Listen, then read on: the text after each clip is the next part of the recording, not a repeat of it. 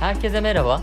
Mercado Taze İlham Sohbetleri podcast serimizin yeni bölümüne hoş geldiniz. Hoş geldiniz. Bugün yine keyifli iki tasarım içeriği üzerine konuşacağız Yağız'la birlikte. Yağız ilginç bir ışık enstelasyonundan bahsedecek bugün. Ben ise mimari bir deneyim tasarımı üzerine konuşacağım. Bizim sevdiğimiz konulardan biridir deneyim tasarımı zaten. O halde Yağız sözü sana bırakıyorum. Evet teşekkür ederim. Bugün size yenilikçi bir ışık enstelasyonundan bahsedeceğim. Hollanda'da yapılmış bir iş. Yenilikçi dememin çeşitli sebepleri var. Biraz sonra anlattığımda siz de zaten hak vereceksiniz. Bu enstelasyonun ismi Grove. Yenilikçi dememin sebebi de sanat ve bilimi bir araya getiriyor. Yani enstelasyon dediğimizde sadece sanatsal boyutu yok aynı zamanda da çok güzel bir bilimsel temele ve bir sebebe dayanıyor. Güzel bir amaca dayanıyor daha doğrusu. Öncelikle birazcık projeden bahsedeyim genel hatlarıyla aklınızda canlanması için. Hollanda'da bir tarlada yapılmış bu proje. Bir pırasa tarlası ve oldukça yoğun bitkilerin bulunduğu bir tarla. Tarlanın içine belli aralıklarla led projektörler yerleştirilmiş. Bu projektörlerle de hava karardıktan sonra geceliğin bitkilere renkli ışıklar yansıtılmış. Işıklar böyle hareketli bir şekilde bitkilere yansıyor ve büyük bir alanda koca tarlada bu ışıklar ve renkli hani böyle mor, mavi ve kırmızı renklerindeki ışıkların dalgalanması gerçekten çok etkileyici bir görüntü oluşturuyor. Umarım zihninizde birazcık canlanmıştır. Bu arada e, zihninizde canlanmıştır ama yine de görsellerle destekleyebiliriz. Spotify mobilden dinliyorsanız şu an bizi açıklamalar kısmında bir link var sizin için hazırladığımız. O linke tıklayarak bu projenin görsellerine ulaşabilirsiniz ve birazcık daha inceleyebilirsiniz. Kırmızı, mavi ve mor ışıklar dedim. Bu üç rengin seçilmesinin aslında bir sebebi var. Sadece estetik olarak seçilmemiş. Bu renklerin seçilmesinin sebebi de enstelasyonun bilimsel tarafından kaynaklanıyor. Farklı dalga boylarına sahip renkler bunlar ve her dalga boyu yani her renk bitki için farklı bir özelliğe sahip. Bu farklı ışık renklerinin farklı etkileri de bitkilerin büyümesine ve sağlığına etki ediyor. Bu da enstelasyonun bilimsel tarafını oluşturuyor. Kırmızı ve mavi ışıklar bitkilerin daha hızlı büyümesini sağlarken mor ışık da bitkilerin bağışıklığını güçlendiriyor. Yani haşerelere karşı, işte hastalıklara karşı bitkileri korumada önemli rol oynuyor. Biliyorsunuz özellikle bitkileri haşerelere karşı korumak için pestisit denilen bir kimyasal kullanılıyor. E, ve bu kimyasal haşerelerden korusa da bitkiyi aynı zamanda toprağa zarar veriyor ve bize de dolaylı olarak insan sağlığına da çok büyük zararları var. O yüzden pestisit kullanımının azaltıldığı pek çok proje yapılıyor. Ee, bahsettiğimiz vegan deri konusu vardı mesela orada pestisit kullanılmadan yapıldığı için de vegan özelliği yüksekti. Bu projede de mor ışık kullanılmasıyla pestisit kullanımını, bu kimyasalın, zararlı kimyasalın kullanımını yarı yarıya azaltmışlar. Bu yönüyle dünya açısından çok faydalı bir proje. Sürdürülebilirlik adına da toprağın yeniden sağlıklı bir şekilde kullanılabilmesi için sürdürülebilir bir özelliği var. Ama başka bir sürdürülebilir özelliği de şu ki e, dediğim gibi bu enstelasyon LED projektörlerle yapılıyor. Ama bu projektörlerin elektriği kendi üstlerindeki güneş panelleri tarafından üretiliyor. Yani solar kaynaklı bir enerji var burada kullanılan. Bu özelliğiyle de oldukça sürdürülebilir bir proje. Bu projenin baş tasarımcısı Dan Rosegaard'e bu enstelasyonuyla aslında çiftçilere ve tarımla uğraşan herkese aslında ilham vermek istiyor ışık kullanımlarına dair. Bu ışık kullanımları tarımda zaten başvurulan bir yöntem, kullanılan bir uygulama. Seracılıkta kullanılıyor işte dikey bahçelerde veya iç mekan bitki yetiştiriciliğinde kullanılıyor. Hatta belki dikkatinizi çekmiştir. Büyük AVM'lerde veya ofis yapılarının içindeki özellikle büyük ağaçlara bakan spotlar vardır. O spotlar gece mor ışıkla yanarlar ve e, gün ışığının eksikliğini telafi etmeye çalışırlar. Yani bu mor ışığın kullanımı aslında zaten bitki bakımında ve tarımda mevcut. Ama bunun farklı alanlarda açık alan tarımda kullanılarak pestisitin azaltılması yeni bir uygulama. Bu uygulamayla bir dediğim gibi ilham vermek istemiş. Tasarımcı bu enstelasyonu Hollanda'da ilk olarak yapmış ama 40 farklı ülkeye götürmeyi hedefliyor. Farklı ülkelerdeki farklı tarlalarda yeniden yaptığında bu enstelasyonu aslında oralara özelleştirmesi gerekiyor. Çünkü her bitkinin ihtiyaçları farklı yani bu enstelasyonda her gittiği yerde değişecek demek oluyor. Fotoğraflarını da gördüğünüzde tarlanın içinde gezen insanların bu enstelasyon esnasında o ışıklarla etkileşimi bence çok etkileyici. O yüzden bir umut ben bu projenin ülkemize gelmesinde dilerim. Çok etkileyici bir deneyim olabilir. Sen ne düşünüyorsun? Son dönemde bildiğin üzere tarım arazileri gittikçe tüm dünyada olduğu gibi ülkemizde de azalıyor. Bu tür alternatif uygulamalara ihtiyacımız var ve bu hani bilinci oluşturmak adına da bu tür sanat enstalasyonları ile birleştirmek çok daha değerli. Hem bir farkındalık yaratıyor bu tür projeler hem de dediğin gibi çok fazla katkısı oluyor. Benim şöyle bir yorumum var bu projeye ilgili. Ben ışık enstelasyonları olayını her zaman biraz daha mesafeli duran bir insandım. Çünkü çok ciddi bir elektrik harcaması mevcut oluyor bu tür enstelasyonlarda.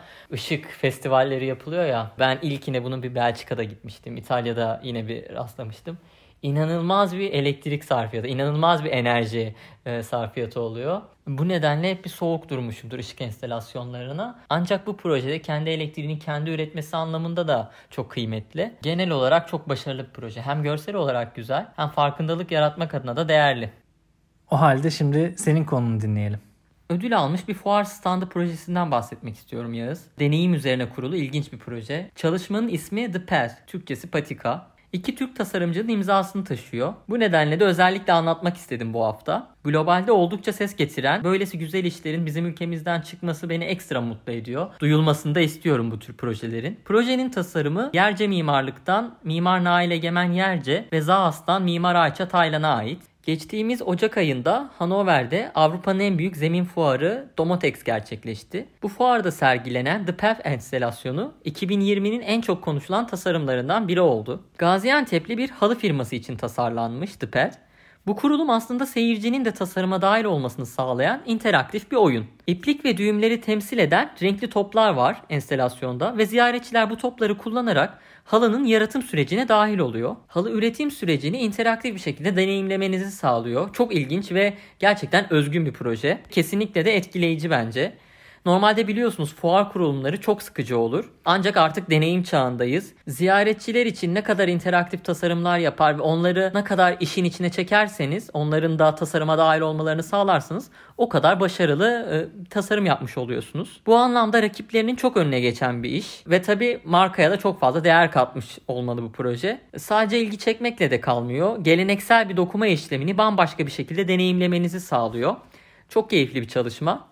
2020 Frame ödüllerinde ve 2021 German Design Award'da iki güzel de ödülü de ülkemize getirdiler bu projeyle birlikte. Bu arada tasarımın hikayesini de tasarımcılarına sorduk. Mercado'da okuyabilirsiniz. Sohbetimizi ve enstelasyonun videosunu da açıklamalar kısmındaki linke tıklayarak hem izleyebilirsiniz hem de okuyabilirsiniz. Mutlaka göz atmanızı öneririm.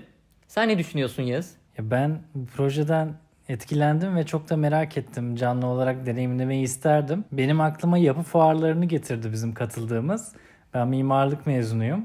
Özellikle okuduğum dönemde her yıl kaçırmadan yapı fuarına giderdim ve yapı fuarına gittiğinizde yani bir mimarlık öğrencisi olarak gerçi hani pek çok şeye bakıyor olursunuz. Pek çok standdaki ürünlerle ilgili, yeni gelişmelerle ilgili bilgi toplamak için orada olursunuz ama tek bir amaç için giden insanlar da çok fazladır. Belli bir ürünle ilgili bilgi almak istiyordur veya yeni firmalar keşfetmek istiyordur. Ama böyle bir enstalasyonu kim görürse görsün aradığı üründen veya orada olma sebebinden bağımsız olarak ilgisini çekecek ve yaklaşıp ne olduğunu inceleyecektir.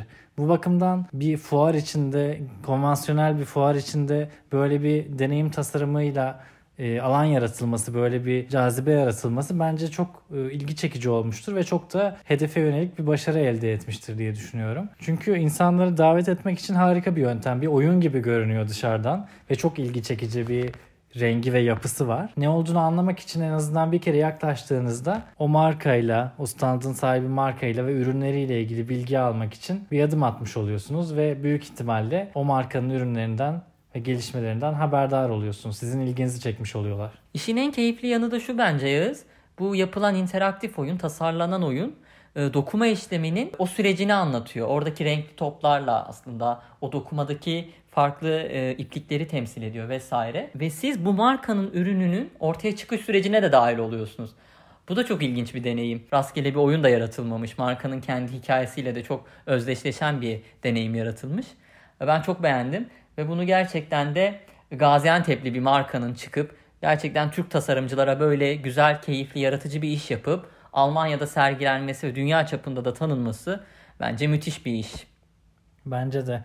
Ya bu projede o yüzden katkısı olan herkesi tebrik etmek lazım. Kesinlikle senin az önce dediğin gibi normal yapı fuarlarına gittiğimizde bile normalde oradaki ürünler ve markalar hani bir mimar olarak ben bir yapı fuarına gittiğimde benim ilgimi çekmesi gerekir. Ama o kadar kötü tasarımlarla, o kadar kötü bir kurguyla onlar sergileniyor ki ilgi alanındaki olan şeyi bile hani sıkılarak artık gezip çıkıyorsun. O nedenle artık bu deneyim çağında bu tür işlerin daha çok olması gerekiyor. Evet bir de deneyim çağının fuarlar özelinde şöyle bir etkisi var bence. Ya, fuarların ortaya çıkışı internet öncesi bir zamana dayanıyor ve dünyada uluslararası alanda yapılan fuarlarda hani bütün dünyanın dört bir yanından bu alandaki gelişmeleri öğrenmek için insanlar bir şehre toplanıyorlar ve bir fuarda bütün bu bilgileri edinmeye çalışıyorlar. Şimdi internet çağında bu bilginizi güncel tutmak için bir fuara gitmeniz şart değil. Daha farklı şeyler sunması gerekiyor fuarların. Tabii ki her zaman malzemeye dokunabilmek, işin profesyonelleriyle alanda iş üzerine konuşabilmek önemli ama farklı şeyler de sunması gerektiğini düşünüyorum fuarlardaki firmaların ve deneyim de e, bunun en önemli kısımlarından biri. Evet hem ilham veren hem ilgi çeken hem de aynı zamanda gururlandıran bir projeyle bu bölümün sonuna geldik. Umarız hoşunuza gitmiştir dinledikleriniz sizin için de ilham verici olmuştur. Bir sonraki bölümde görüşmek üzere kendinize iyi bakın.